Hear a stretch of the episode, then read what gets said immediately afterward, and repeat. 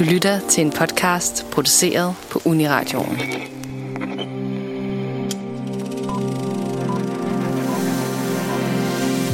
Vinden suser, temperaturen falder, mørket trænger sig på, og uhyggen stiger.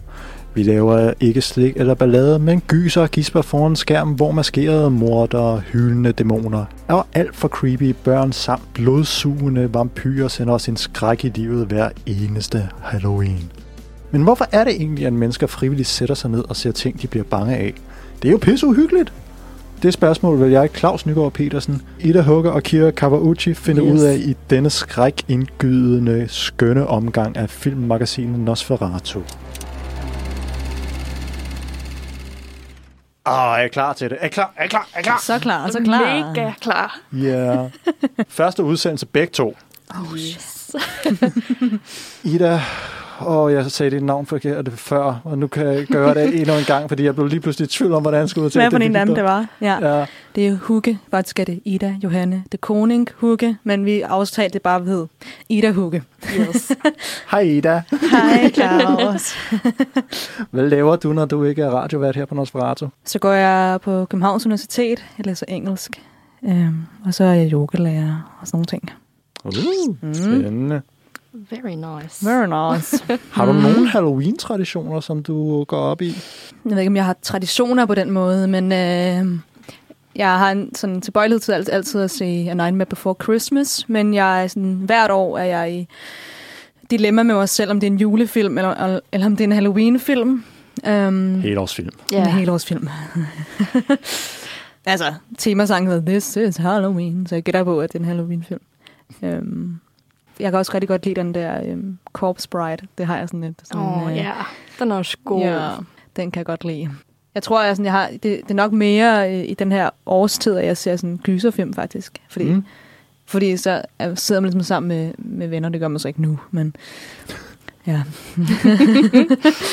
jeg skal også give aften skal jeg over til to venner og se gyserfilm, faktisk. Oh, Mhm. spændende. Ja. Spille Halloween drinks og sådan noget. Ej, hvor hyggeligt. Mm-hmm. Må jeg ikke godt komme med? Jo, selvfølgelig. Så skal du bare have en eller anden hat på. Eller sådan. Nå, men Pia, du har jo lige skaffet dig selv, hvad du så skal lave. Ja, ja, ja, det kan jeg jo forstå. Har en date nu. ja. Hvad laver du Øhm. ellers, når du ikke er Nosferatu-vært eller partycrasher? Øh, ja. jeg studerer også engelsk. Øh, Jeg er bare et år længere henne end Ida.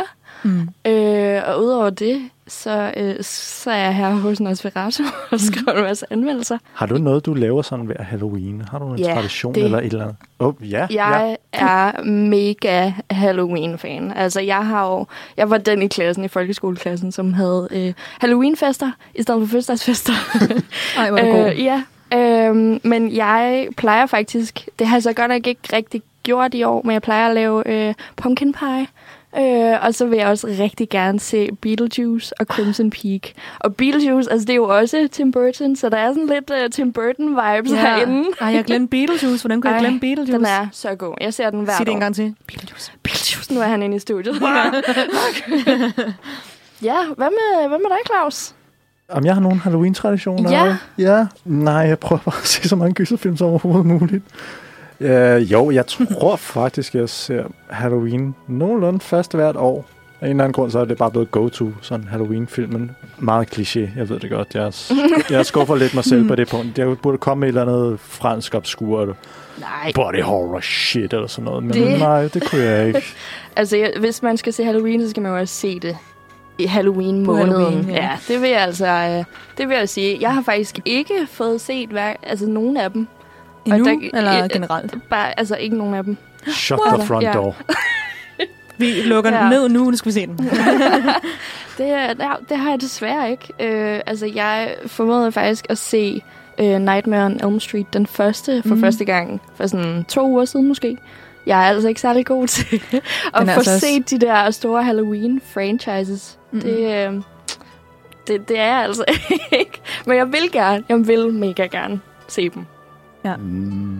Vi ser, vi ser Halloween lige om, lige om lidt. Bagefter, når vi lukker, så... Øh, ja, men det blev et meget, meget kort program lige Ja. pludselig, synes jeg. Nå, Øhm, men skal vi gå nu, eller... Satan. tæt, tæt på. Dagens program, det bliver, at vi skal se Halloween. Tak for i dag. ja. øhm, Nej, vi skal jo prøve at finde lidt ud af, hvorfor det er, folk egentlig sætter sig ned og ser de her gyserfilm, fordi de bliver jo traumatiseret af nogle folk. Eller Mhm. gør de, eller gør de ikke. Men vi har jo prøvet at dele det op i nogle forskellige segmenter, som vi kalder biologi. Vi vil gå ind og se på, hvilke fysiske reaktioner, der rent faktisk kommer på, når man ser de her film. Hvorfor det er, man har lyst til at blive skræmt. Går vi ind og kigger på noget lidt mere tekniske side der. Hvilke virkemidler er det, filmmagerne bruger til at skabe den her sådan uhyggelige stemning? Fordi der er jo også to forskellige måder at gøre det på. Der er den, hvor man laver spænding, og så er der den, hvor man laver! ja. Og det var et godt skuespil også, Ja. jeg tror bare, det var et godt skuespil. Jeg fik faktisk et lille chok. Yes! Det dedikerer vi et helt segment til. mm. Og så går vi ud og kigge på, hvordan verden omkring os påvirker film. Hvordan kan vi se, hvilke tendenser, der har været i samfundet, går ind og påvirker de horrorfilm, men der nu engang kommer. Så har vi lavet en lille afstemning internt i Nosferatu-redaktionen. den går vi ind og kigger på, og den er, mm. Har udformet sig lidt anderledes, end jeg umiddelbart havde tænkt, så den ville gøre. sige. Men der er alligevel noget, som giver mening, efter jeg snakkede med en meget, meget sød horrorforsker, der hedder Mathias Klasen, som gav mig lidt informationer på folks horrorvaner, som jeg ikke havde forventet. Bidder fra det interview, det spreder vi sådan ud over de forskellige segmenter. Men så derfra fra afstemning, så går vi videre til et mere psykologisk segment, som man kan sige er noget med sådan, hvordan folk identificerer sig med tingene, og hvordan sådan, det påvirker mentalt, og hvordan det hele foregår på den måde. Vi har kaldt det tab af jeg og identifikation. Uh. Men jeg ved ikke rigtig, om det helt indkapsler emnet. Det må vi jo se på. Og nu kommer der en, og derefter så kommer der en af de lidt mere sjovere. Gys i alle former, eller som den også hedder, uventet gys.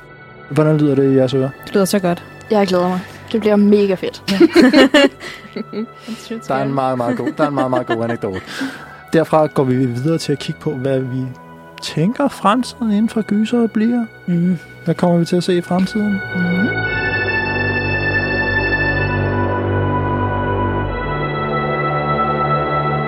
Nu skal vi til at snakke lidt om øh, biologi. Øh, jeg kan jo starte med at lave en disclaimer om, at der er jo ikke nogen af os i studiet, som er biologer eller biologistuderende. Øh, så man skal øh, lige tage det, jeg kommer til at sige nu med grænsalt. Du er bare Fordi- en god researcher, giver det det. Det er det, jeg prøver virkelig. Jeg vil så gerne. Det, der sker med kroppen, når det er, at vi ser gyserfilm, det er, at der kommer ligesom den her øh, form for fight or flight, eller som jeg også fandt en dansk artikel, der kaldte det frys, flygt eller kæmp. Nej, nej. det er okay. Egentlig meget godt. Prøv at sige det igen. Hvad? Frys? Frys, flygt eller kæmp. Der, okay, på- I Danmark har vi tre muligheder. Ja. Du kan har vi kun to. Ja, det lyder som et eller andet breakdance crew fra Ja. 80'erne. Wow, og Frys, det flygt eller, eller kæmp. Jeg næste var et F, ikke? Så sådan er tre F'er. Ja. Frys, flygt Det er eller... alliteration, det går altså godt. Jeg kan ikke finde på noget F. Nej. Øh, det er også okay. Det kunne Nå, de så åbenbart heller ikke. Når vi ser gyserfilm, så det første, der sker, det er, at vi bliver bange. Så det aktiverer noget, der hedder hypotalamus inde i hjernen. Og det er den del af hjernen, som har indflydelse på vores følelser. Og så sker der simpelthen det, at det regulerer frigivelsen af hormoner til resten af kroppen. Det sender så et signal til vores binyre, der ligger anatomisk lige over vores nyre, Mm. øhm, som så spreder adrenalin til hele kroppen. Når adrenalin så har spredt sig, så træder der et stresshormon ind i kroppen, som gør os endnu mere opmærksomme på potentiel fare.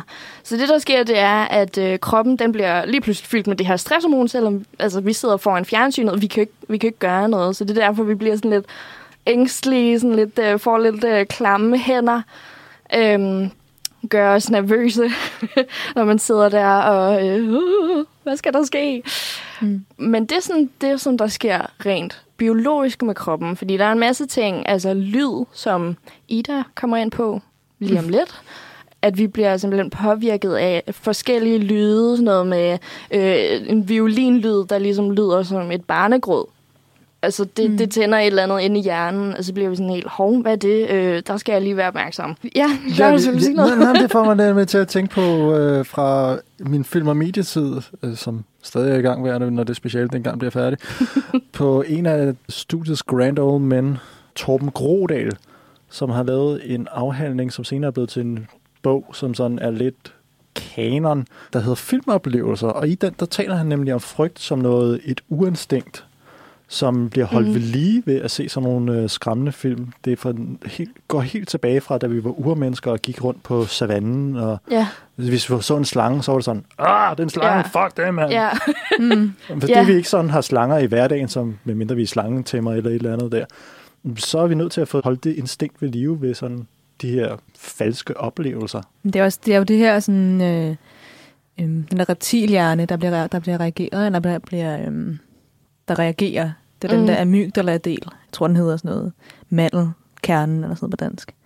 Det er det. Øhm, og det er jo og det er ret sjovt, fordi det er jo det, er det samme område, der, der, øhm, øh, der bliver sendt en respons til, når det handler om sådan, øh, når det er temperatur og hormoner og stofskifte Ja, ja. og sult og øhm, seksuel adfærd og sådan nogle ting. Ikke? Det er det samme, og frygt og vrede og de her sådan, grundfølelser. Mm. Øh, det er det samme sted i kroppen, der bliver, øhm, ja, der bliver reageret, når vi har arbejdet med det sådan, sympatiske nervesystem. Altså, det er den, der, det er den, øh, øh, hvad skal man sige, det er det signal, der bliver sendt Ja. til den del af nervesystemet. Det er det samme ting, som når vi bliver bange, Det er jo også så ret bliver ophidset. Det er det samme, øh, det er den samme reaktion, vi får opspillet og øh, pupiller og øh, ja. Ja, fordi det er nemlig, det har jeg skrevet ned i mine noter, at Mm. det er noget med, at øh, der er det gen, som regulerer dopamin, som gør, når, altså det er det, som sådan udgiver, øh, at vi bliver glade og tilfredse og sådan noget. ja. Øh, At der er, no- der, det viser faktisk, at der er nogle mennesker, som har et, et jeg, ved- jeg ved ikke, om man kan kalde det en, en fejl, fordi det er det jo ikke, men det er et gen, som ligesom er anderledes i forhold til mange andre, som gør, at de bliver mere bange. Øhm, og det tager faktisk, altså den følelse af, at man bliver bange, den sidder længere tid i kroppen, så de kan ikke blive lige så hurtigt rolige, som mm. måske nogle gyser øh, hærdede mennesker som Claus. øhm, Åh, oh, stop, nu smiger du bare. Øh, og det synes jeg bare er, er mega interessant, at det mm-hmm. simpelthen også er genetisk, at det sidder i nogens kroppe, at, at de kan altså, de kan have den frygt, den følelse af frygt i længere tid. Ja, ja, det ved jeg ikke. Det kan også være, at det har noget med, øhm, med for, forbindelsen mellem de to forskellige nervesystemer. Mm. Øhm, fordi at øhm, når vi, altså der er det der fight or flight, og så er der rest and digest, og rest Mm. and digest er, er det parasympatiske nervesystem. Og vi kan ikke være i begge, vi kan ikke være i både fight or flight og rest and digest på samme tid. Nej. Altså vi bliver nødt til at komme til et stadie, hvor vi føler os trygge og afslappet og rolige. Altså det parasympatiske nervesystem Mm. før vi kan. Ja. Så det kan være, der er nogle mennesker, som bare har en nedsat. Ja. Jeg ved det ikke. Jamen, det, Det er meget det virker det til. Ja, Claus. Meget, meget interessant. Øhm, jeg talte øh, med Mathias Klasen, horrorforsker ekstraordinære, som er i gang mm. med Mhm. et kæmpe researchprojekt omkring, hvorfor folk de er sådan nogle horror junkier. Der, øh, han øh, gav mig et øh, fint lille svar, som vi lige kan høre lidt af her. Der er nogle, øh, nogle gamle og sådan meget primitive biologiske mekanismer, der øh, får os til at reagere med fight or flight, når der, er, når der er fare, eller når der er tegn på fare. Mm. Samtidig med, at vi også har nogle andre nye og mere sådan rationelle mekanismer oppe i hovedet, som tillader os at sige til os selv, ja, men det er jo bare en film. Det kan godt være, det ser mega uhyggeligt ud. Det kan godt være, det der monster er super klamt. Det kan godt være, der lige var en meget høj lyd. Men jeg sidder i en biograf, og det er bare noget, der er på skærmen foran mig. Øh, og så sker, altså det sker selvfølgelig, at folk de glemmer, at det bare er fiktion, og så besvimer de af skræk eller løber væk. Eller, men for det meste, og for de fleste af os, der, øhm, der husker vi på, at det er bare fiktion, og så bliver det sjovt at lege med frygt. Jeg tror også, der er en ting med omkring den, den logiske og så den emotionelle hjerne. Fordi. Mm. at når vi sidder og ser en, en gyserfilm, så ved, hvis vi ser en, en, en kvinde, der går ned ad en mørk gyde, øhm, og så kommer der en mand efter hende mm, og med en kniv, så siger vi, åh oh, nej, jeg get the fuck out of there. Men, men vi ved jo godt, at den logiske del af vores hjerne ved jo godt, at, at det ikke er os, det går ud over. Men Ja. de samme reaktioner sker stadig på kroppen. Øhm, hvor jeg tror, altså, hvor at det, det er også en anden reaktion, man vil få, hvis man rent faktisk var den kvinde, der gik ned ad en mørk gyde. Ja. Så vil den øh, logiske hjerne bare, du ved, hoppe af, og, så, og den emotionelle hjerne vil bare sige, okay, jeg skal væk, øh, sende blodet ned til mine ben, jeg skal, jeg skal væk mm, herfra. Ikke? Ja. Øhm, ja, men det altså, jeg kan forestille mig, at det er det samme ting, der sker, når man er i sådan haunted house. Mm. Jeg skal ikke, altså jeg hader sådan noget. ja, Jeg elsker same. gyserfilm, men jeg skal ikke nærme mig sådan et uh, haunted house. Jeg, I hate it so much. Ja, same. Hvor, hvorfor er det forskel? Det, det synes jeg er interessant. Er det fordi, at I er i den situation, Ja, så I kan tror- distancere det? Jeg, simpelthen, jeg tror, det er fordi, at du er der, øh, når man er i sådan et haunted house. Så, så du, det der med, du ved ikke, du har ligesom ikke det der baggrundsmusik, som sådan kører, ligesom der er på film, øh, som, som kan gøre, at den ængstelighed, man har, at den ligesom... Jeg ved ikke, hvordan man skal forklare det. Der er også en skærm. Altså, der, er- man har ligesom Ja, man har, ja, distan- det man har rigtigt. distancen af en skærm, man kan, man kan slukke for det. Ja, Men altså, jeg, jeg ved stadig godt, at hvis, man, hvis jeg går ind i et haunted house, så ved jeg godt, min logiske hjerne ved godt, at det er bare, altså de her skuespillere har jo ikke tænkt Mm. sig at hoppe ud og stikke mig med en kniv. Altså, det, er Nej. jo ikke, det ved jeg også godt. Altså, jeg har set en film, hvor de gør det, så det... Uh, altså, jeg, jeg, jeg, Nej, tak. Jeg hate it, I hate it. Selv det der, kan I huske det der Valhall i Tivoli, der var sådan for børn. ej, det, I hate it. Jeg kunne slet ikke holde det ud. nej. Ja. Men det er, ja, det er det der med, at man ligesom lever sig ind i det. Ja. Altså, jeg tror bare, det, fordi at du kan jo også føle det. Altså, når du er inde i et mørkt rum, altså, når man er der fysisk, så tror jeg bare, at man oplever det på en helt, helt anden måde. Ja, altså, jeg, Selvom logikken gør det, det er ikke rigtigt, det her. Nej, altså jeg elsker, sådan nogle, jeg elsker escape rooms, men Mm. det er heller ikke det samme. Nej, Fordi det er der har, man, man har ligesom en, man har en task, man skal, nå- der er noget, man skal opklare, Ja. og man skal ligesom igennem noget. Øhm, men sådan noget, hvor man går igennem, og folk hopper ud og siger bør. Ja, Jeg har bare lyst til at slå dem, slå dem ned.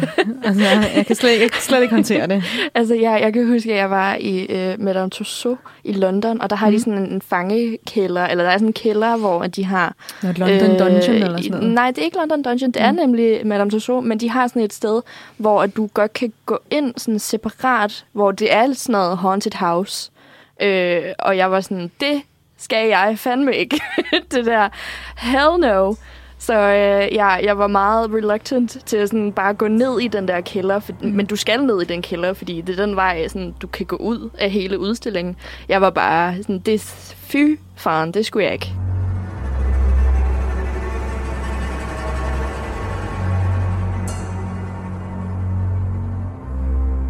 Vi skal snakke lidt om så den tekniske del af, øh, af gyserfilm. Hvordan bliver vi gjort bange? Hvor, Mm. Hvordan? Ja. øhm, vi kommer til at snakke lidt om den mere omkring den psykologiske, altså sådan mere plot, måske mæssigt, øh, senere, ikke? omkring den psykologiske del. Men sådan de helt sådan, film, filmiske virkemidler, øhm, de gør brug af, øh, vil jeg sige, at nummer et er lyd. Mm. og øh, blandet sammen med klipning. Mm. Øhm, Og det er jo pudsigt, fordi du er jo klipper. Ja. uh, jeg, jeg kan godt være, jeg er klipper, men det er ikke sikkert, at jeg... Uh, um, jeg er ikke uh, Walter Merch og uh, ekspert i alt muligt.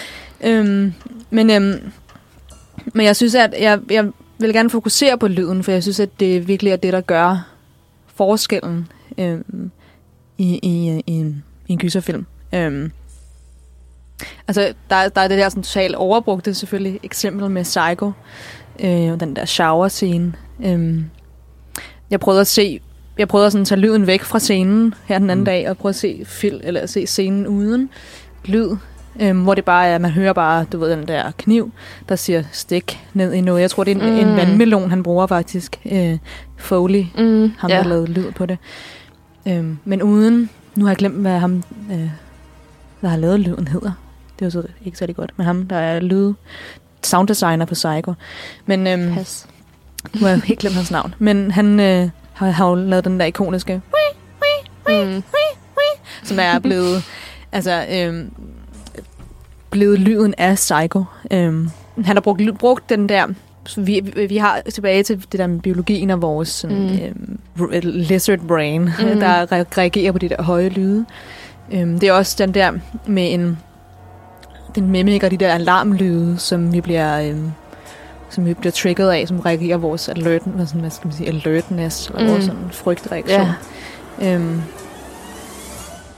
Altså, det, man brugte det hele, hele vejen tilbage til stumfilm, hvor at det, eneste, man havde jo var, var lyd. Mm. Øhm, Dun, dun, dun, dun, kør klaveret. Ja. Ja, hvor dengang, der brugte man, når der kom en skurk ind ad døren, så var det en mold. Og når der kom, øh, når, når the good guy kom ind, øhm, og hvis det var en held, så var det en stort stryger, eller noget, noget, noget med noget brass i hvert fald. Mm. Mm. Øhm, tilbage til det helt store uh, Lawrence of Arabia-film og alt det der.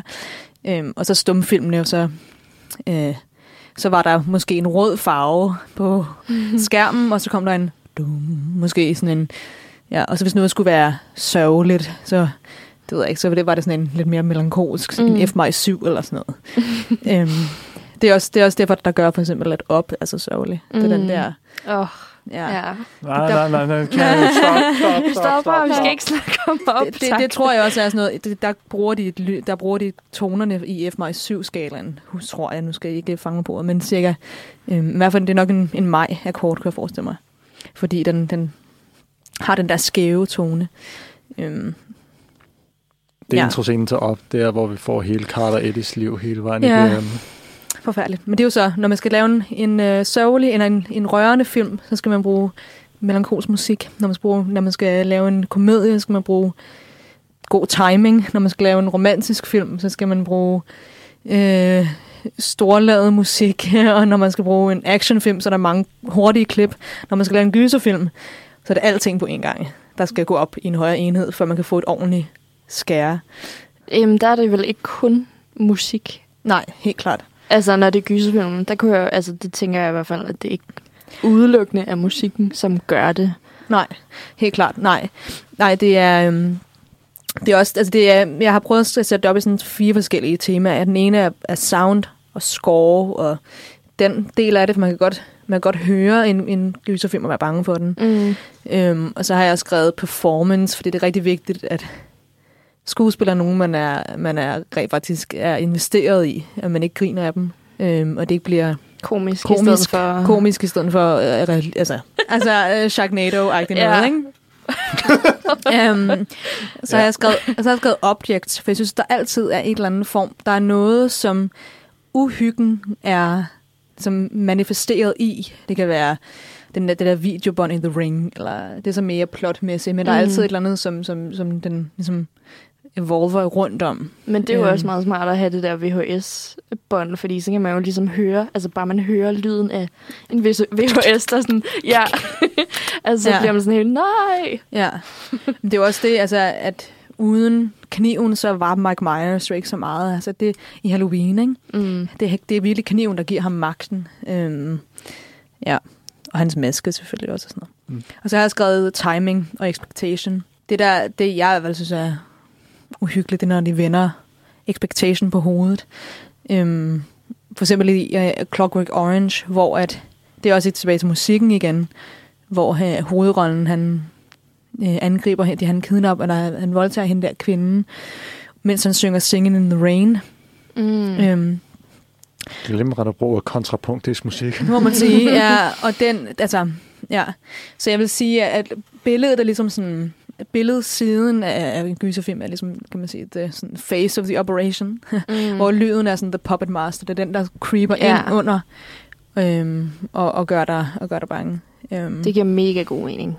Altså især det, du nævner med Sing in the Rain, og så bruge det til noget, som er så forfærdeligt. Mm-hmm. Altså lige pludselig så får man sådan en, åh, det er en god melodi, og så gør det bare, at det bliver endnu mere forfærdeligt at sådan se det. Og fordi man også kan høre det, og sådan, nej, nej, nej, det skal slet ikke være, det skal slet Ja. ja. ikke være sådan.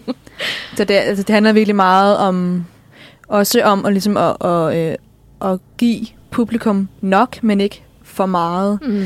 Det er det der med virkelig at, at trække den så længe man kan.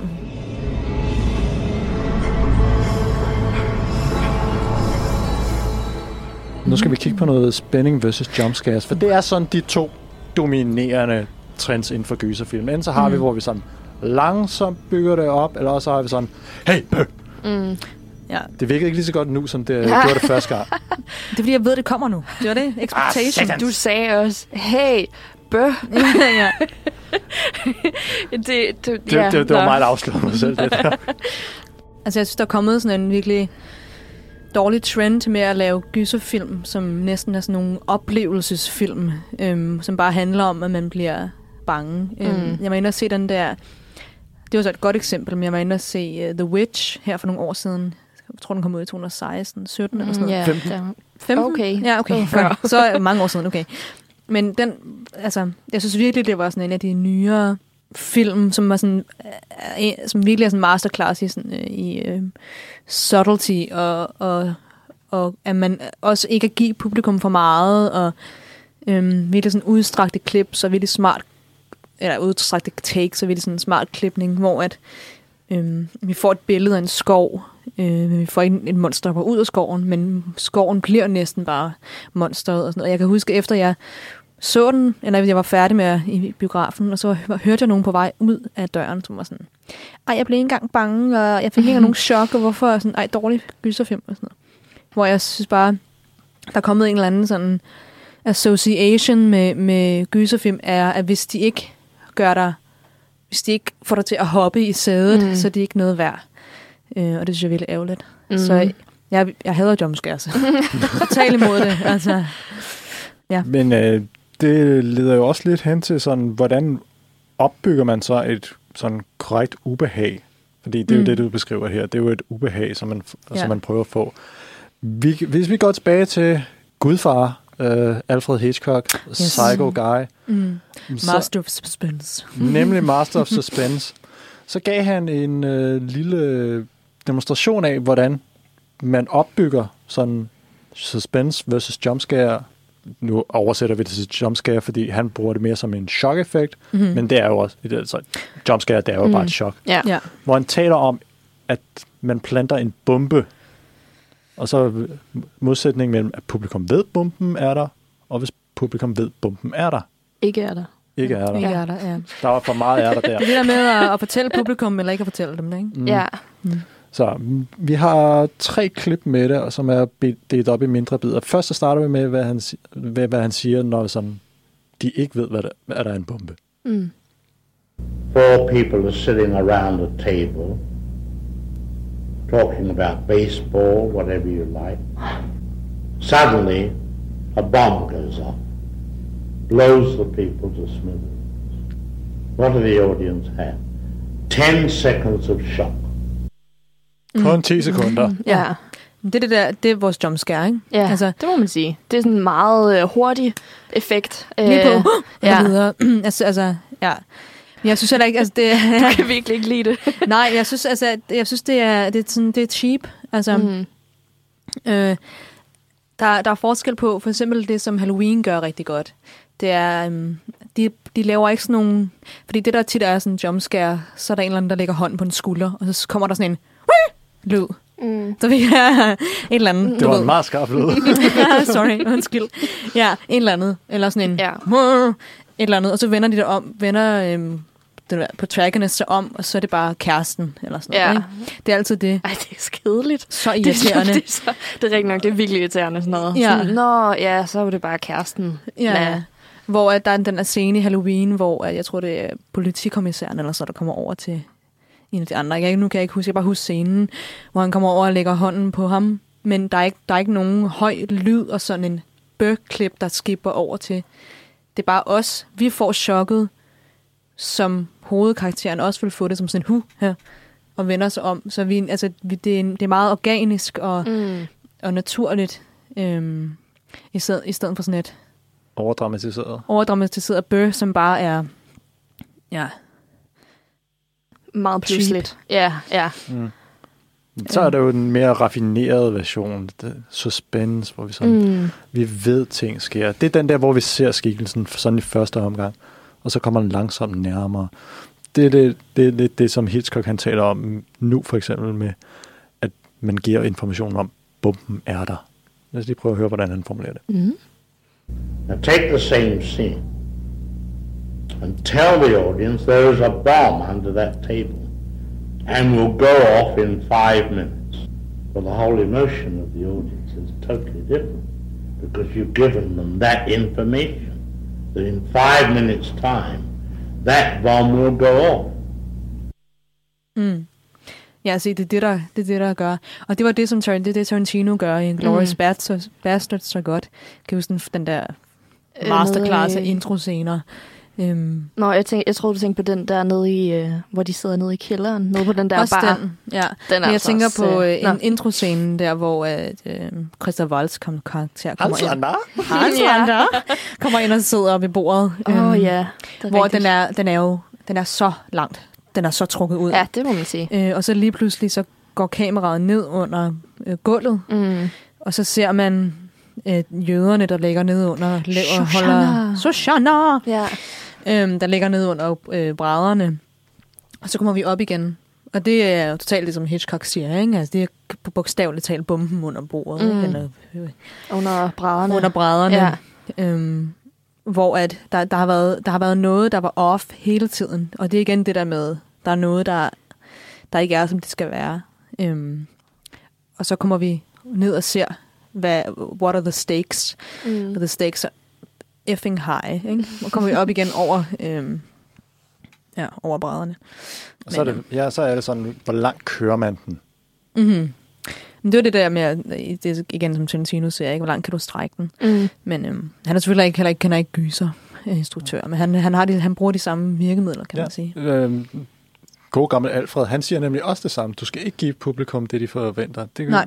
Han siger det meget til stor latter for samtlige tilskuere i den sal. Så var bare, Okay. okay. nej, du skal jo øh, selvfølgelig lade bomben gå af.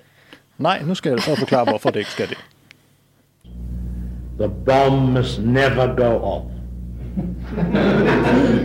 because if you do, you work that audience into a state. And then they'll get angry because you haven't provided them with any relief. Får ikke den der fysiske Ja. sådan release på sådan, åh, endelig skal jeg have det, endelig Ja. ja. dirty. Ja, ja men det- altså det, det, og der føler jeg virkelig, at Ari Aster, han er sådan en, mm. altså han er mega dygtig til at lave den form for spænding. Hereditary Midsommar. Hereditary. Lige præcis. Altså det der med, at vi ved ikke, hvad der kommer til at ske lige om lidt. Altså, det, det bliver simpelthen trukket ud, bare på en anden måde, fordi vi har ikke den der limit. Der er ikke... Øh, vi ved ikke, at bomben kommer til at springe. Altså, vi ved ikke, at der er en bombe eller noget. Vi ved bare, øh, det bliver lidt mærkeligt nu. Øh, det bliver lidt øh, ængstligt. jeg får det lidt ubehageligt. Øhm, og det synes jeg bare, han er sygt dygtig til at lave. Især med Midsommer, hvor det bare er sådan en konstant kører af, hvad fanden er det, der foregår. Mm. Men jeg synes også, det er det, som, det er det, der gør, at vi, altså, at vi bare sidder på the edge of our seats, eller måske med dynen op over hovedet. Ja? Fordi vi kan ikke forudse i noget som helst. Øhm, som det, jeg synes, gør det uhyggeligt. ja. Altså, hvis man skal lave sådan en eller anden sådan... Øhm, man skal bare lave en eller anden cheap Mm. gyserfilm, så skal man starte med at flytte en eller anden familie, der flytter ind i et hus. Mm. Øhm, Nyt kapitel. ja, ja, præcis. Nyt kapitel, eller en, en eller anden gruppe teenager, som laver noget dumt. Du mm. ved, de sidder og Mm. spiller Ouija-board eller sådan noget. Ja, ja. Øhm, og så insert jumpscare der allerede i starten. Ikke? Mm. Ja, ja. Så er vi i gang. Ja, og så skal der ske et eller andet sådan overnaturligt.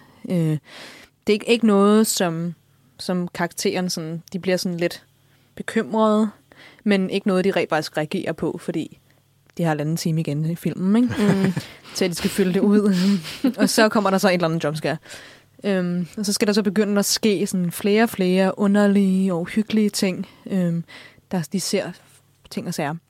Øhm, og det, det prompter så den her øh, hovedkarakter til at gå på biblioteket eller på nettet og, og google Ej, ja. noget omkring øh, huset eller øh, historien omkring den her, altså et eller andet, hvad det er, der kan gøre det Ellers tilbage så, i øh, sort-hvid tiden, ikke? Ellers så gør man ligesom øh, i et, hvor der er Mike, der bare blevet tilbage i Derry, som er blevet bibliotekar, som bare har dedikeret Mm. hele sit liv til at undersøge, hvem er et, hvem er Pennywise. Ja.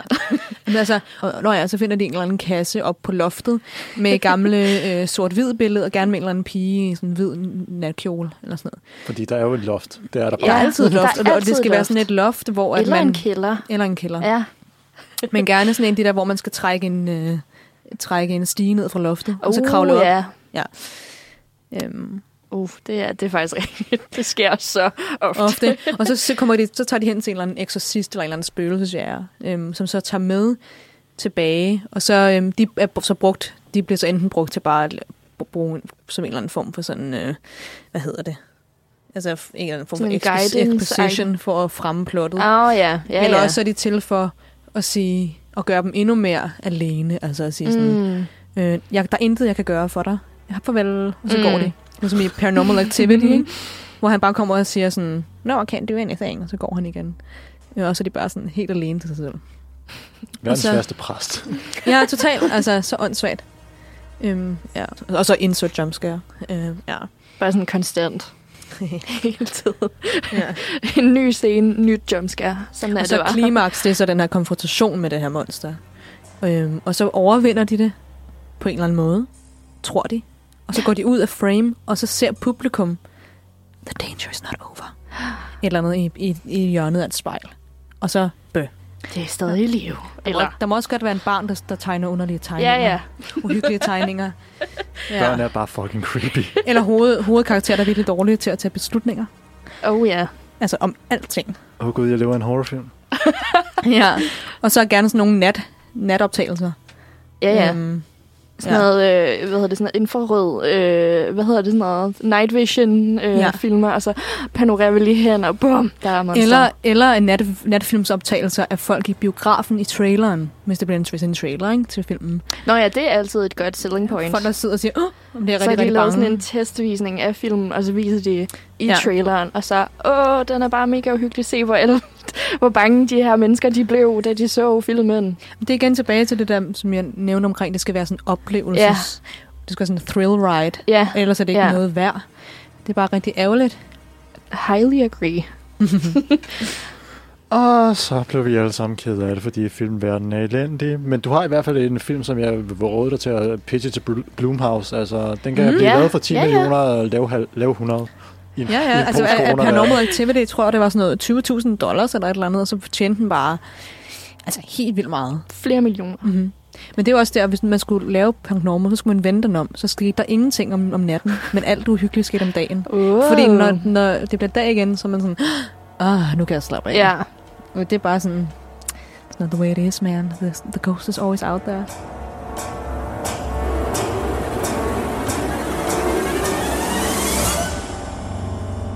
Vi skal til at snakke om gyserfilm, men på verdensplan. Øh, jeg vil lige lave sådan en uh, rundown af gyserfilm gennem tiden, og hvordan at samfundet det reflekteres i de gyserfilm, der bliver lavet. Øhm, så jeg starter simpelthen fra 100 år siden, 1920'erne. Der begyndte der at komme psykologisk horror. Man, begy- ja, man begyndte at stille lidt mere spørgsmål til sig selv om, hvem man var, fordi at det var et meget homogent samfund. Øh, samtidig med det, så kom der rigtig mange immigranter. Og jeg vil sige, at at mange af de her eksempler, jeg kommer med, det er amerikanske film. Øhm, så, så, det, øh, så det kommer rigtig meget ud af det amerikanske samfund. Øhm, men i forbindelse med, at der kommer rigtig mange immigranter i 20'erne, så øh, satte man ligesom spørgsmålstegn ved sig selv, og, og, og, og der kom rigtig mange monsterfilm. Vi har jo Nosferatu, som øh, er ligesom vores øh, navn. Represent. Øh, og så kommer der Dr. Jekyll and Mr. Hyde og The Phantom of the Opera. Så øh, dem, der så de her film, de kunne ligesom sige, I know who I am because I'm not that. Så der var ligesom sådan et, øh, et distancering til de her monstre, der begynder at komme. Så springer jeg lidt frem til øh, 50'erne, 60'erne. Øh, efter 2. verdenskrig, eller faktisk øh, op til 2. verdenskrig, og i løbet af 2. verdenskrig, der var der rigtig mange film, der blev produceret, fordi at øh, man skulle spare. Så det var, det var ikke så spændende at snakke om i forhold til samfundet.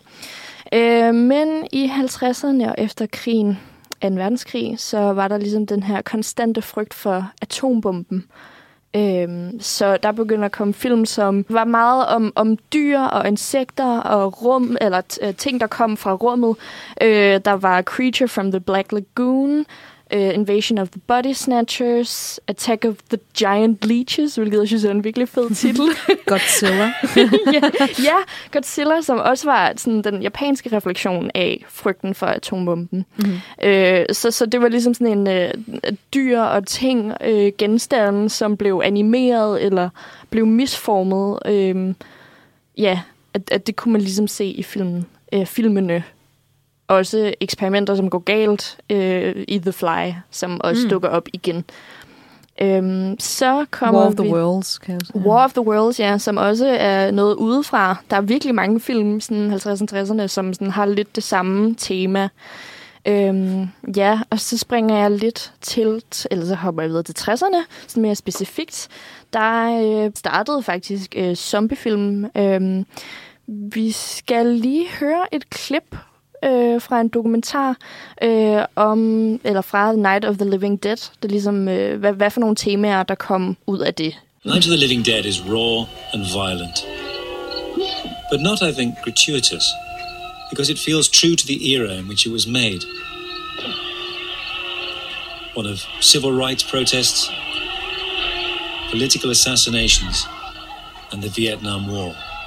Ja, så man kan jo sige, at så begyndte mennesker simpelthen at gå op imod mennesker, øh, ved at man har øh, Night of the Living Dead, hvor at det er vidderligt øh, døde mennesker, som går op imod rigtige levende mennesker. Øh, så, så det har også lige så meget været et opgør med den klassiske familiestruktur. Og det ser man også i filmen som uh, The Exorcism og Rosemary's Baby, der handlede meget om kvindekroppen. Mm. Uh, der var ligesom uh, de her kvinderettigheder, øh, at, at det ligesom kom mere på tale. Så, så de her film, de reflekterede sådan det konstante sådan angreb fra samfundet mod kvindekroppen, hvilket jeg synes er, er meget interessant at se og tænke på. Mm. Øhm, ja, så hopper jeg videre til 70'erne, hvor slasher-genren den ligesom blev introduceret. Stor slasher-fan i studiet. Ja. Lidt speciale. Øhm, det er dit speciale. Okay, men så skal jeg jo passe lidt på med, hvad det er, jeg siger. Øh, men der er ligesom sådan to hovedemner, der kommer, øh, eller ja, man kan sige, at slasher-genre, den kommer fra. Fordi det var jo øh, Vietnamkrigene. Øh, det er noget med øh, mennesker mod mennesker igen, men øh, også i stor stil true crime som vi kender det i dag. Øh, der var rigtig, altså jeg må ikke, i USA, der var rigtig mange store seriemordere, store øh, forbrydelsesmænd. Altså Ted Bundy, jeg er ret sikker på John Wayne Gacy. Øh, Clown. ja, altså sådan sygt mange øh, forbrydelser, der skete i 70'erne. Var det ikke også i 70'erne, at, altså, at the term serial killer blev, altså det var der, det blev opfundet? Jo, det, det er jeg i hvert fald det ret var ikke sikker en, på. øh, ja, den sådan, det der med, at, at det var noget, der var psykologisk, at, Mm. at vi kunne, ligesom, at vi kunne blive, at vi var onde Ja. af natur. Ja, lige præcis. Altså, det er der, hvor at, altså, at Gen, uh, Texas Chain Massacre, det ligesom, jeg ved ikke, om man kan sige, blive inspireret, fordi det er måske lidt et, et, et, et sjovt term at bruge på det.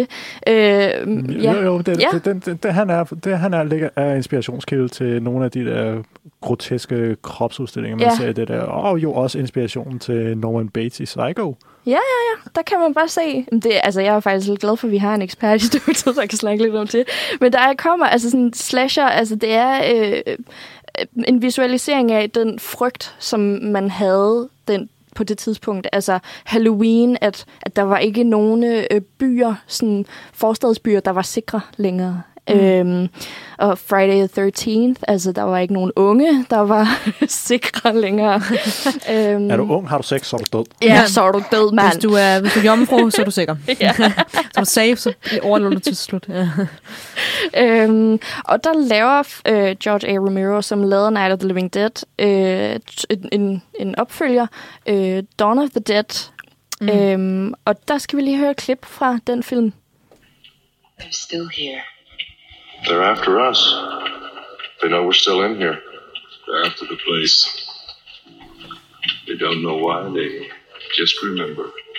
Remember that they want to be in here. What the hell are they? They're us, that's all.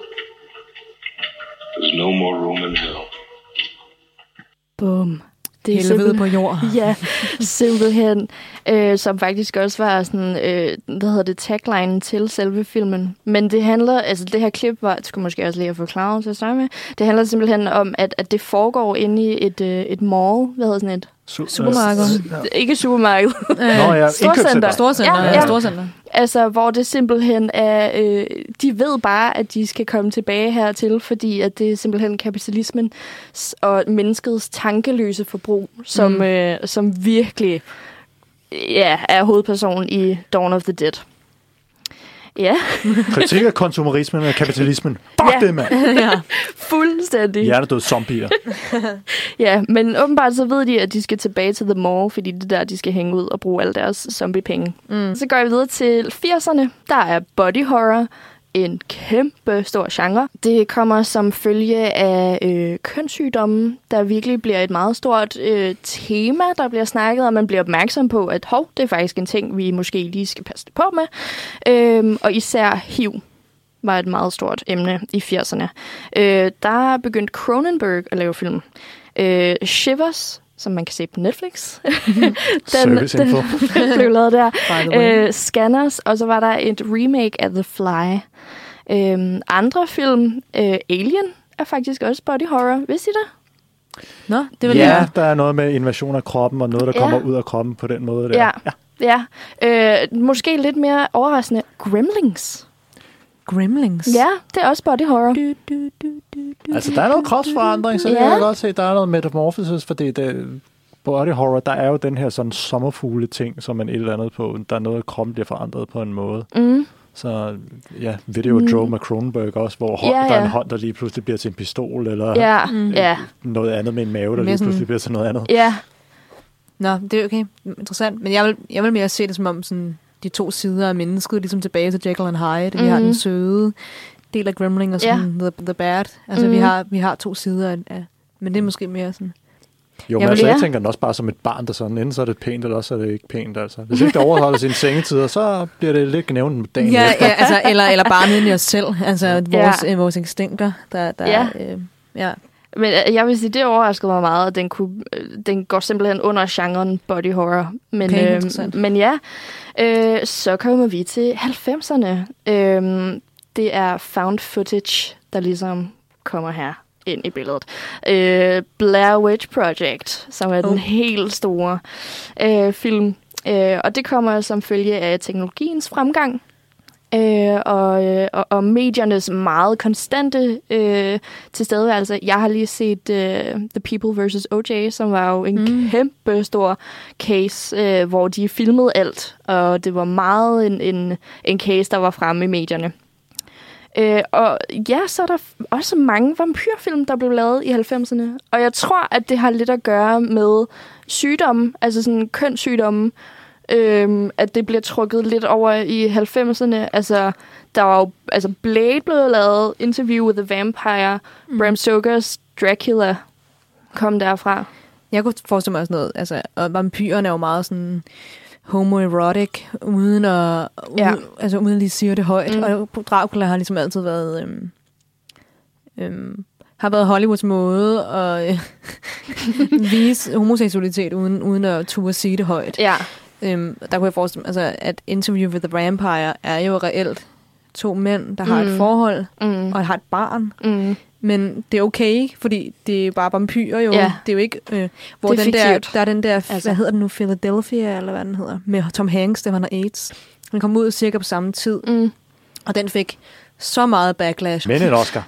Men en Men Oscar. en Oscar, ja, dog, okay. ikke? Ja, men øh, men der, der, der bliver han virkelig sådan, han, der bliver han fremset som sådan en, han, man skal virkelig se, ej, han er, altså, han er altså meget, meget sød, og han er totalt i orden, og han har ikke særlig meget sex. Det er bare fordi, at han har det nogle gange måske, eller sådan, der er ingen, der ser det.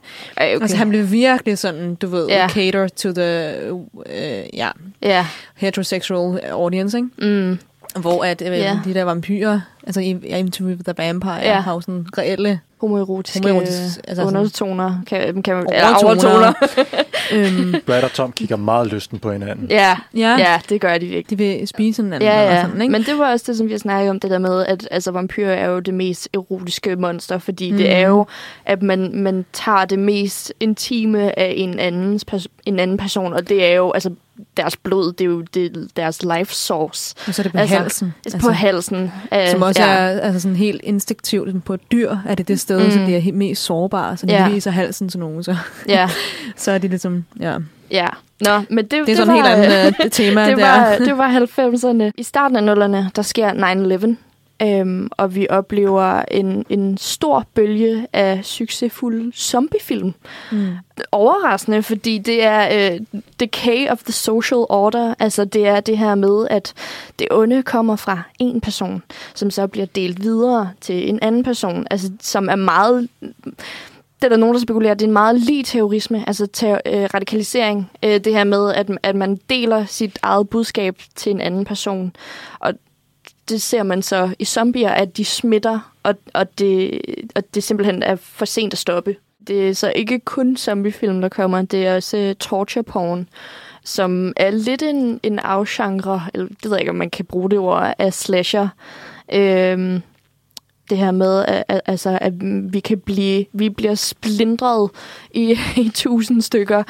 Øh, vi ser det i Saw, øh, Mm. i Hostel, øh, som simpelthen har, kan være, eller, ja, man kan forestille sig, at det er lidt sådan en imaginær fortælling om det at blive holdt fanget, øh, og meget sådan specifikt som følge af terrorisme. Altså, at man bliver holdt fanget øh, og, og, og tortureret simpelthen. Øh, og det var en meget stor ting øh, efter 9-11.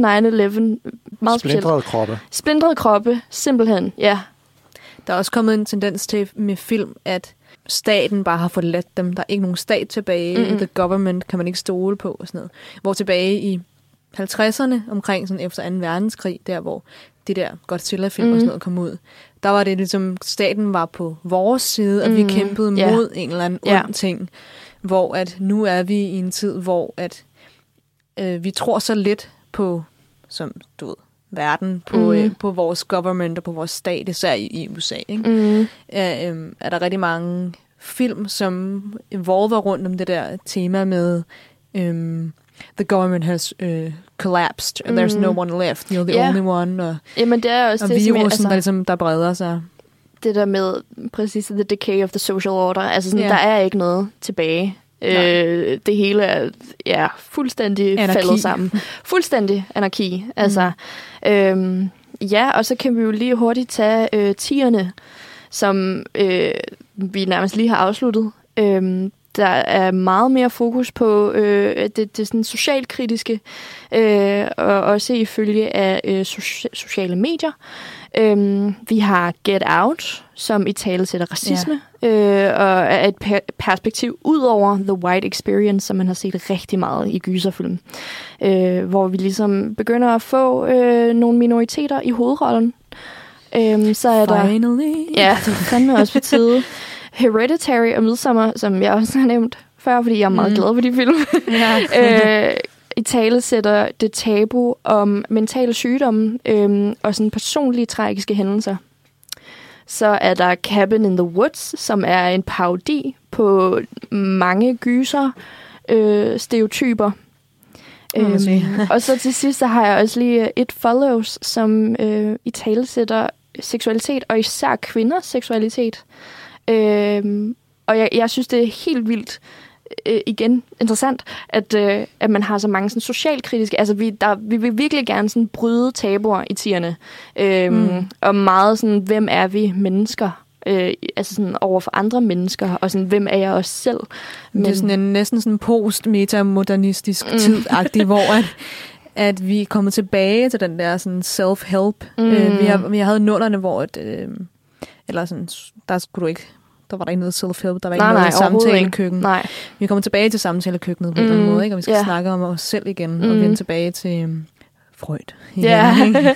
ja. øhm, og til, til, hvordan vi er. Ja, Øhm, men det giver så god mening, det der med, at øh, nullerne har ligesom været, nu skal vi stå sammen som fællesskab, fordi der har været den her sindssyge, tragiske hændelse. Og så i tierne snakker vi om os selv igen. mm. ja. Det, så er der den sidste kommentar, det er omkring sådan religion, udvikling af religion, mm. synes jeg er Mhm. rigtig interessant, fordi at der var, da de tilbage, så var der sådan noget, som du sagde, The Exorcist og sådan noget, Mm. og The Orf, øh, nej ikke The Orphan, hedder den? Ja, alt det der. Rosemary's Baby, det var mm. det, du Mm, nævnte. ja, ja. At djævlen er, er Yes. og sådan noget. Ja, Øhm, det er sådan meget The Satanic Panic, der kom i den ja. periode. Og så og nu er vi, vi et sted, hvor at, at vi, ikke, vi ikke tror ikke på helvede på samme måde, som den der sådan Dante-esk Mm, måde at forklare nej. helvede på.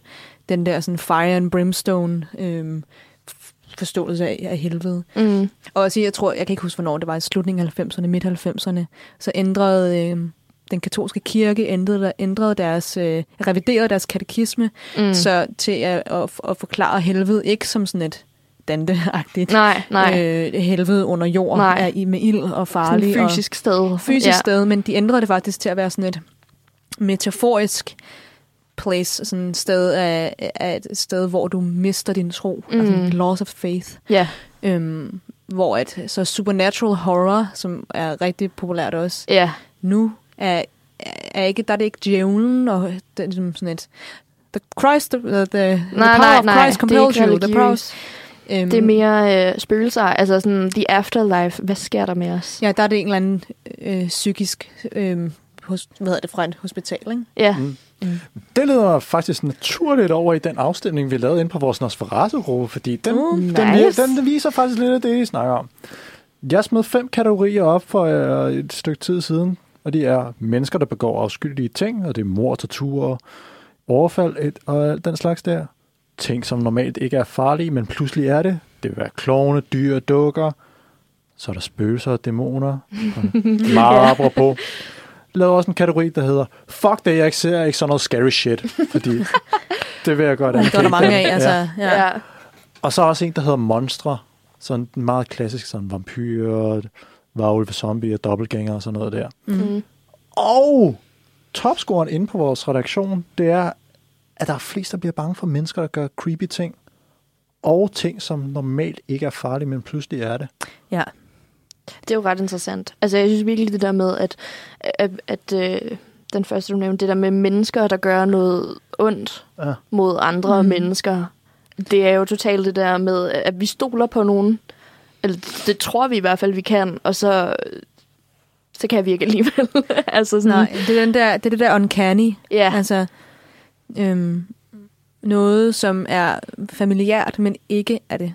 Ja, Ja. og så også, at de overskrider de aftaler, man har inden for samfundet med, at Mm. sådan, vi gør ikke hinanden noget ondt, fordi Nej. det skal jeg kunne stole på, at du ikke gør. mm, Og så bryder du den aftale, så er der bare ingen tryghed overhovedet. Mm. Mm. Og det er også det der med at bryde ind i ens intimsfære. Mm. Men Ja, netop med ja. home invasion Ja. film.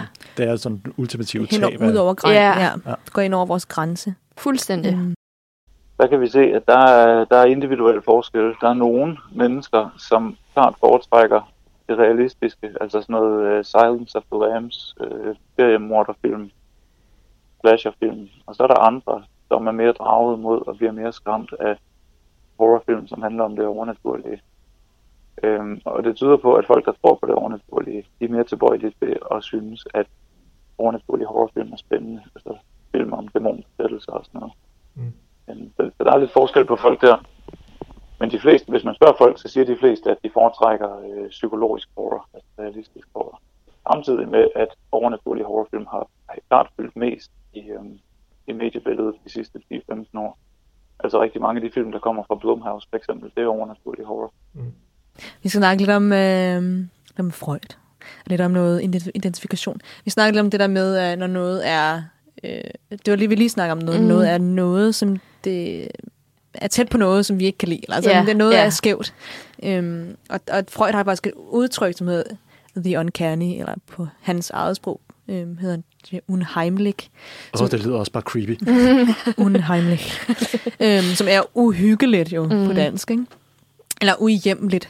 Uhjemligt, kan man sige, ikke? Øhm, det er, når noget, der har været hemmeligt og skjult, øh, men så, så kommer, kommer frem i lyset. Der jeg kender Uncanny, det er sådan Uncanny Valley.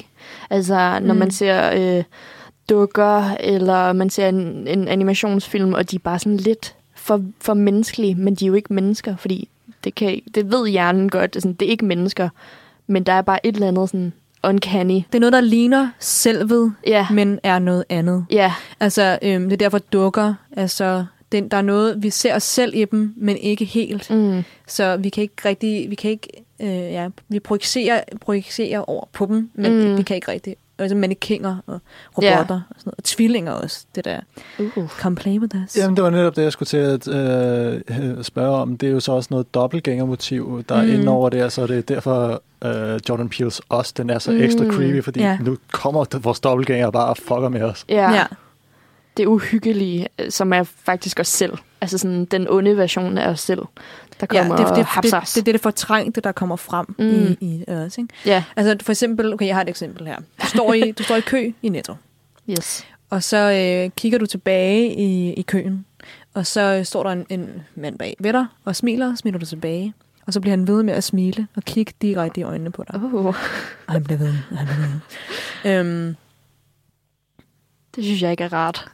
Nej, Nej, men jeg fik faktisk også kuldegysninger. Jeg stod sådan lige og Ja. prøvede at zone ind i det og fuldstændig Uh, forestille altså mig bare det. den der føle, det, det er det der med, at der, når der er nogen, der bryder de sociale skal man sige, normer, Mm. noget, der burde være, Ja. øh, være, være, Være normalt, ja. øhm, og det er det, jeg synes, at øh, Kubrick er så god til. Det er derfor, jeg synes, at The Shining er øh, verdens bedste gyserfilm. Eller Mm. The Shining og- og Psycho er de to Ej, de er altså også bedste. gode. Øhm, fordi at, at øh, han har bare sådan en... Øh, han har en måde at, at, at fange den der offness på. Mm. Helt, helt ud til sådan noget som... Altså Kubrick. Helt ud til sådan The Overlook Hotel, som Mm. jo er. Den er, det er indrettet på forskellige måder, hver gang de tager et nyt take. Altså, mm. man, man kan ikke ligesom sætte sådan en floorplan op, eller en plantegning af hotellet. Det giver ikke nogen mening. Nej. Øhm, ja. Og, øhm, og så øh, øh, er der mange sådan, f- film, der bruger hurtige klip, og så frem og tilbage, for at prøve at, skabe en eller anden form for ængstelighed. Ja, Eller sådan hurtigt frem øh, klip, ja. hvor at Kubrick bruger sådan, sådan nogle underlige... Øh, Sådan øh. ikke øh, typisk gyser-genre Nej, ting. for eksempel er der meget, meget store billeder. Altså, man ser ligesom karaktererne gå midt i frame i meget, meget stort Mm. frame, sådan wide shot, øh, det, så det får strukket rigtig meget. Øhm, så, så der heller ikke er nogen, de, de kan ikke rigtig escape til nogle hjørner af skærmen. De er, vi er bare med inde i det der kæmpe store rum, hvor alt kan angribe dem fra, fra alle hjørner. Ja. Så er der sådan en scene, hvor det er tilbage til, til lyden igen.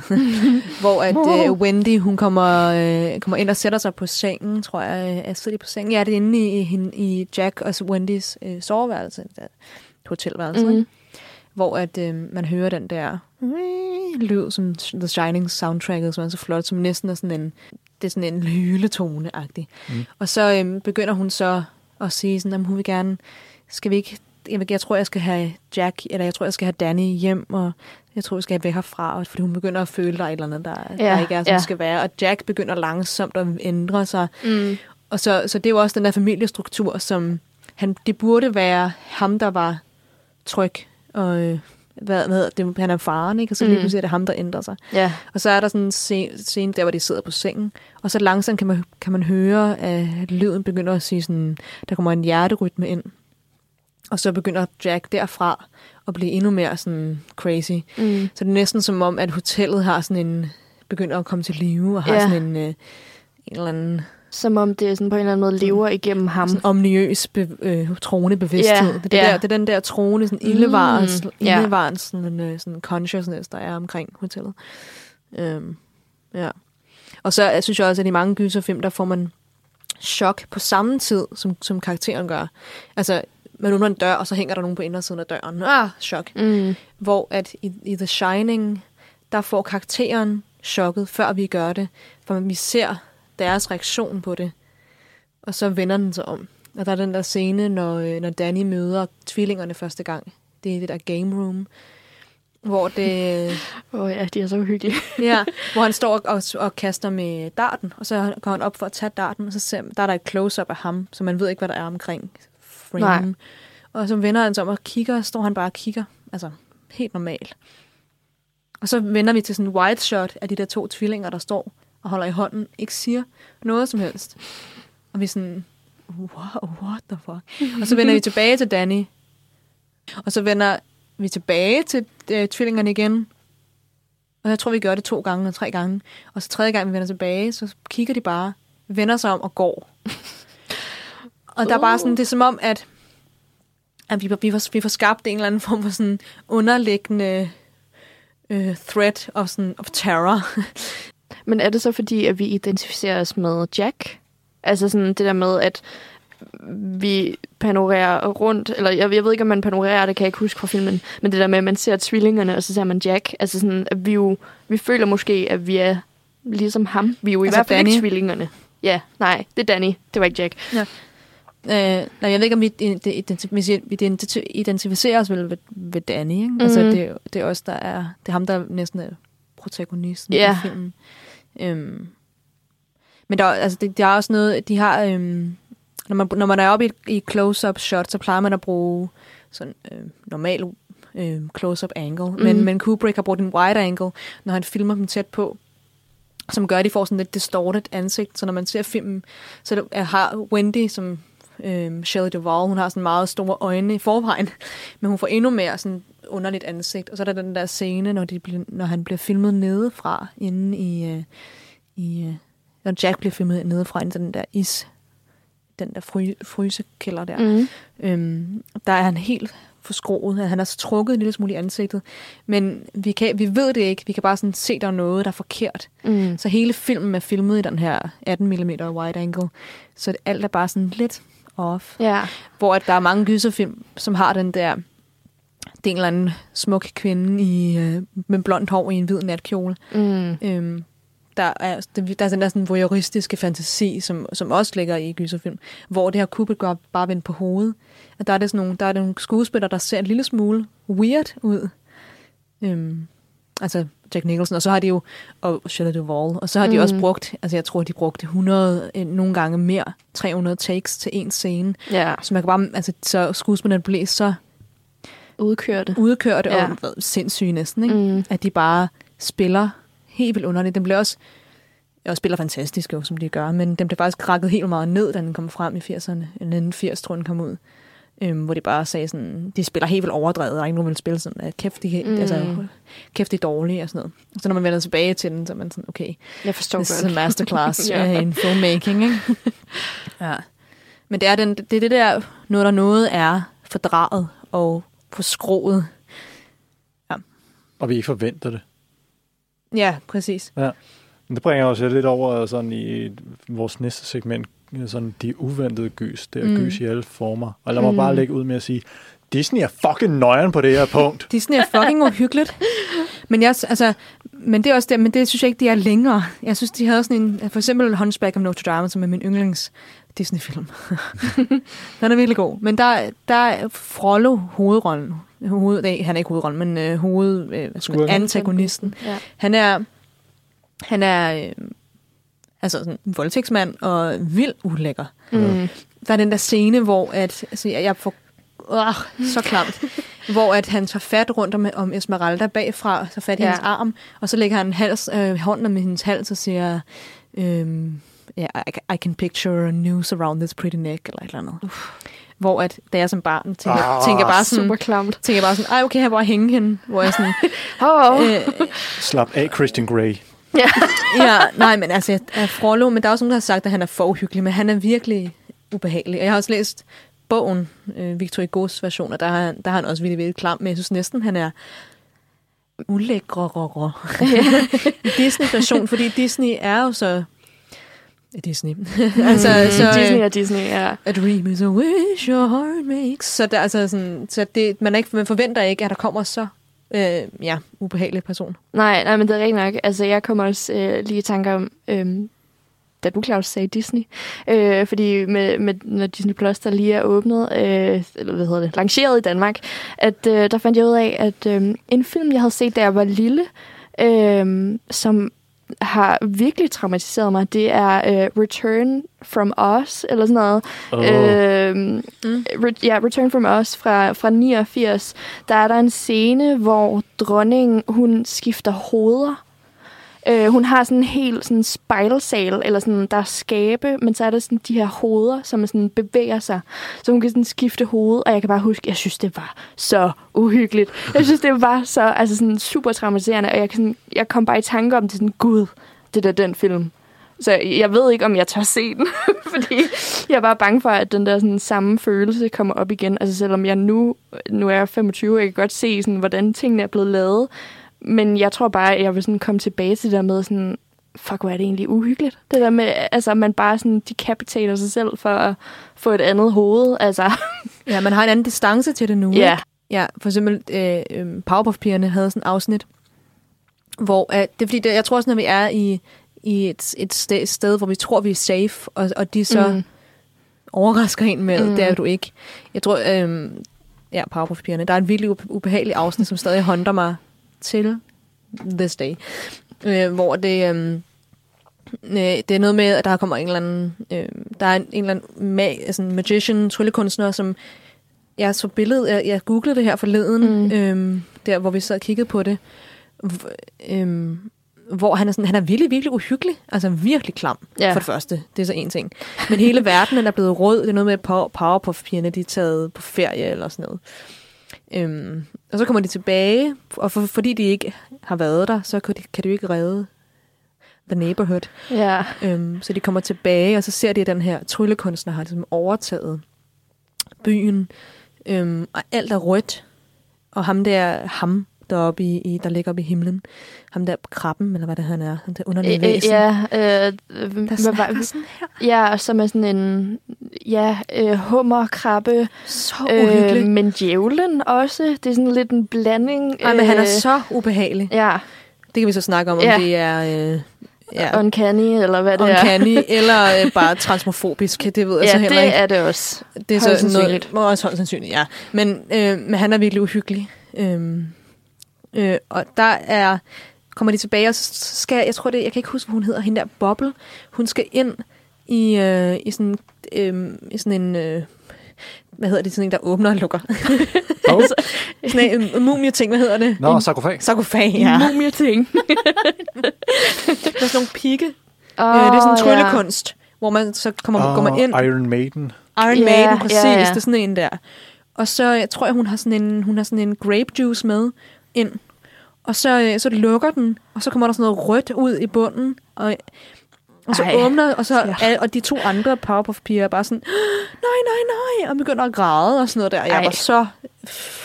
Det var, ikke, det var ikke børne-tv, det, Nej. var, det var fucking horror. Nej, og så åbner den der Iron Maiden, så, og så var det bare grape juice eller sådan noget.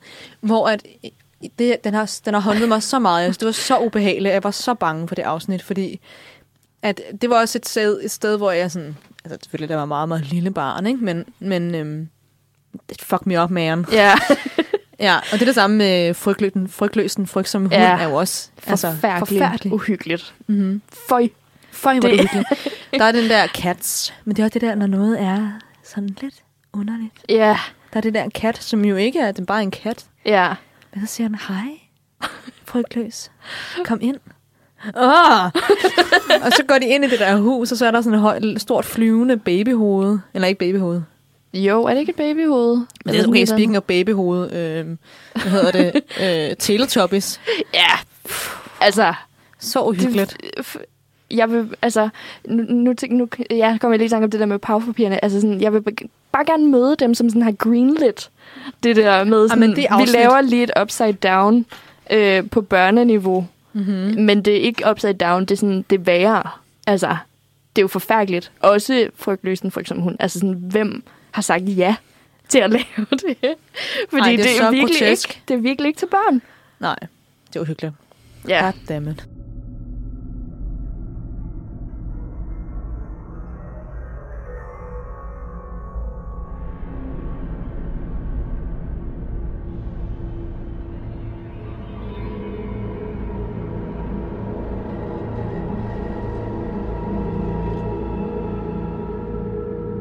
Snakkede jeg jo lidt sådan, hvad der sker, eller har, har været, der har sket. hvad der har Hvad der sket, har øh, i verden igennem tiden.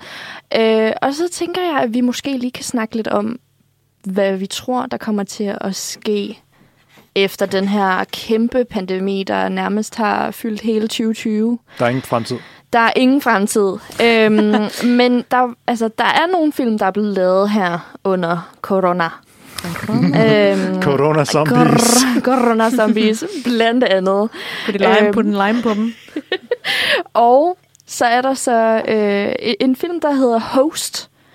Øh, og jeg synes, vi skal lige høre præ- øh, basically præmissen for, for den film. Okay. I've never done this over Zoom. Obviously, we're not physically together, but there's no reason why Spirit can't communicate over the internet. Og det var filmen. Wait, what? Så det er øh, The simpelthen... Zoom Ghost? Zoom, Zoom er- gone bad. det, Host handler om en... Det er en film, der omhandler øh, seks venner, der mødes over Zoom, som jo er blevet vores alles store fjende. That's the Øhm, real horror, though. Fuldstændig. De mødes så til en spirituel seance. Så de inviterer ligesom sådan en, øh, en, en spiritual guide øh, over deres Zoom-opkald. Øh, og det, hun siger i klippet, det er jo, der er ikke en grund til, eller, altså ja, der er jo virkelig ikke en grund til, at, at, at spøgelser, de ikke også kan, kan træde gennem internettet, basically. Øh, så det er øh, basically øh, en spøgelsesfilm øh, over Zoom. I love Ja. that. I love that. ja, men, okay. men ja, øh, lige på det, så tænker jeg, hvad, hvad tror I simpelthen, der kommer til at være af film, gyserfilm specifikt, sådan efter den her pandemi? Altså, det der er sjovt ved, ved når man kigger øh, tilbage omkring sådan filmhistorien og hvad der er sket i forhold til, der kan man virkelig godt se, øh, fordi film er sådan en demokratisk medie, altså der, mm. der er så Mhm. mange mennesker om at lave en film, og for at den skal komme, øh, for at det skal blive en mainstream film, så kan man godt, så kan man se på dem, de mainstream film, kan man ligesom finde den generelle sådan mindset, der var Mm, i, ja. øhm, i The Public på det tidspunkt, som du snakkede om tidligere. Ja, Øhm, så jeg tror, at det vi er bange for nu, er jo ikke på den måde, jeg kan godt være, det er en virus, men jeg tror ikke, der kommer virusfilm. For Ja, vi er er sådan en lidt lille smule on the nose. det er lidt træt af som Måske mere det der med at, øhm, altså vores, øh, den fysiske kontakt. Mm. Altså, jeg tror, det er internettet, mm. der gør os bange. Og så det, øh, fordi det vi er... Øh, jeg tror, der, der kom sådan en... Øh, jeg tror, det var sidste år eller sådan noget, så kom der sådan en... Det var så i USA. Øh, hvad folk var mest bange for. Og det var Mm. Øh, domestic terror Mhm. og, øhm, og, og sådan identity theft. Ja, Øh, meget stort. sådan data... Øh, ja, øh, hvad hedder det? Datatyveri. Ja, det er den her sådan invasion af det personlige rum, og måske ikke så Mm. meget sådan øh, home invasion. Ja, øh, lidt i samme dur, så tror jeg, at vi kommer til at se mere teknologi. Vi har Complay, som lige har premiere i den her uge, Ja. som man kan læse anmeldelse ind på nosradio.dk. Yes. Øhm, og ligesom du sagde med øh, found footage, øh, Mhm. med Blair Witch Project og også The Ring, hvor vi også har videobånd, så tænker jeg også, at vi kommer til at have mere sådan netbaseret, også i forhold til øh, Zoom-meeting. Ja. Yeah. fucked. ja. og så kommer Ja. vi igen med det, også i forhold til det, du taler om med datateori, identitetsteori, så er der igen det her med, at vi på en eller anden måde, de oplysninger, vi giver til, giver til anonyme elektroniske ting, ja. at de kommer til at fuck med os. Og ja, jeg kan allerede se, hvad det er for en ting, I kommer til at tænke på nu. Jeg ved det allerede. Ja, Go! ja, jeg kommer til at tænke på, øh, hvad hedder det, øh, Black Mirror. mm. Ja, det der afsnit med ham der, der bliver, der bliver trolled. Ja, Øhm, ja. Der onanerer. Shut up and dance, tror jeg, den hedder. Ja, præcis. Og så finder man ud af. Og det er jo også, der, der, der er det også virkelig, øhm, det er virkelig good filmmaking, fordi den, den tager vores expectation om, at vi er på hans side, ikke? Mm. Og vi er så meget imod. Øh, og så finder vi ud af til sidst, det er faktisk ham. Han er, du ved, The bad guy. the bad guy, ikke? ja. Pædofilsvin. pædofil svin, men også at øh, det der med, at vi har, jeg tror, jeg tror vi tab af kontrol, jeg tror, der kommer til at være rigtig meget om øhm, i, de, i fremtiden. Og AI selvfølgelig. Ja, altså fordi der har været faktisk de sidste par år rigtig mange sådan antologiserier. Blandt andet Black Mirror. Der har også været øh, en, et remake, eller det er det jo ikke rigtigt, men sådan, man har reintroduceret øh, The Twilight Zone. Mm. Øhm, som har rigtig meget at gøre med sådan, både samfundet, men også sådan, teknologien. Især Black Mirror er meget sådan, teknologibaseret. Øhm, jeg tror, at, at der kommer mere af det. Jeg tror helt sikkert, der kommer til at være meget mere sådan, hvem er vi egentlig, hvis vi ikke har teknologien? Øh, eller hvad gør teknologien ved os? Ja, altså, ex machina, ikke? Ja. Hvad, hvis hvis, hvis øh, teknologien overtager os. mm, Jeg tror, jeg tror øhm, ja, fordi vi er en, i, i hvert fald en tid nu, hvor at, at vi er nødt til at give kontrol rigtig meget fra os, og give rigtig meget, øh, vi skal stole rigtig meget på regeringen lige nu, Mm. ikke? Og, til, øhm, som, og det er jo det, der, der er totalt oprør i USA. ja, ja. Og gør vi så det i virkeligheden? Altså, stoler vi på staten? Det er så, det er så, men altså, ja, Det er så det, der er spørgsmål. Ja, I hvert fald ja. i Amerika. At Det er jo måske, måske, måske ikke mest Mm. kigge til Hollywood, ikke? Ja. hvad de kommer til at gøre. Ja. Men uh, AI tror jeg kommer til at have en stor indflydelse. Mm. Uh, ja. Nå, så fremtiden er løs, ikke? Fuldstændig. Rigtig, rigtig løs. Rigtig, rigtig løs. Ja. Det bliver skide godt. Hvad, hvad, hvad, hvad vil det i dag? Gyserfilm fucking nøjeren, eller hvad? ja. Jeg kunne lige komme til at tænke på en rigtig uhyggelig scene. De, de lyserøde elefanter fra Dumbo. Ej, ja. That fucked me up. Den har jeg set så mange, på så mange top 10 lister. Den er, Der er er scary shit. bare, bare et eller andet freaky ved det. Hmm. Øhm, men ja, altså hvad vi har lært, jeg, jeg føler, at, at øh, det er mere sådan det biologiske, som jeg har også sådan taget lidt til mig. Altså at, at hvad der faktisk sker med kroppen. Altså det der med, at vi sådan bliver nervøse, fordi det er det her fight or flight. Altså sådan, jeg sidder i min egen sofa eller seng og ser en film, men, men bliver så sådan ængstelig, fordi at min krop gerne vil have, at jeg skal flygte. Men også det er et rush, ikke? Altså, Ja, ja, man, man ja. søger den der ophidselse. Ja, lige Øhm, præcis. Ja. At, at, man gerne, at man faktisk gerne vil udsætte sig for det der rush af, at sådan, okay, nu forbereder jeg mig på, at der kan ske noget Jeg tror også, dårligt. er derfor, at gyserfilmen kommer til at overleve, fordi vi har brug for at, at føle noget Ja. på så øh, et sådan øh, visuelt, eller sådan, Ja. øh, sådan øh, visceral niveau, Ja. som, som, som, som gys kan give os. Mm. Meget enig. Mm. Meget enig. Jamen, jeg har ikke øh, noget andet at tilføje. Du er ikke bange, eller? Han er bange. Jeg er lidt bange for at sidde med, ved ryggen til døren lige nu. Ja, det, det, det, det har jeg fucking nøjen over, så det er derfor, jeg står frivillig Ja. og tager teknik. Okay. øhm, jeg synes, vi er nær, nærmer os vejens ende på den her udsendelse, og det har jo simpelthen været en fornøjelse at være i studiet med jer. I Ja, lige måde. i lige måde. Ja. Læs vores anmeldelse på nosradio.dk, lyt til vores podcast. Gå ind og følg os på Facebook, Instagram, hvor du kan finde nogle fede præmier. Lyt med til næste gang, hvor det kommer til at handle om ungdomsfantasy. Uh. Og indtil da, så vil jeg lige slutte af med, hvad Mathias Klasen siger. Der er rent faktisk positive effekter ved horror. Oh, what? Ja, så den der vil lige publikum sidde og hygge sig med, mens vi holder weekend. Tak for i dag. En ting, som jeg selv synes er spændende, og som er noget af det, jeg undersøger igennem vores Recreational Fear Lab, det er de positive funktioner, som horrorgenren kan have, fordi at man har forsket i horror siden 70'erne og 80'erne, og rigtig meget af den forskning har været interesseret i at kigge på negative effekter. Det vil sige folk, der fik traumer, fordi de har set Poltergeist, da de var 9 år gamle, eller folk, der har haft søvnbesvær, fordi at de blev skræmt af eksorcisten, eller folk, der øh, ikke tør gå ud og bade, fordi de så videnskab. Og det er rigtigt nok, der kan være de der negative effekter, men der kan altså også være en rigtig lang række positive effekter. For eksempel sådan noget øhm, doping, som jeg lige snakkede om. Altså man kan blive bedre til at håndtere sine egne følelser. Og det kan også være sociale effekter. Det er noget, vi kan se i vores forskning, at folk, der opsøger horror sammen, og det gør man jo typisk, når det er film eller haunted house, øhm, de føler faktisk, at den oplevelse, den knytter dem tættere sammen øhm, som gruppe, så den forstærker sin gruppeidentitet. Så de der positive effekter, synes jeg er rigtig spændende, og det er fedt at, at, kunne, at kunne kigge nærmere på det.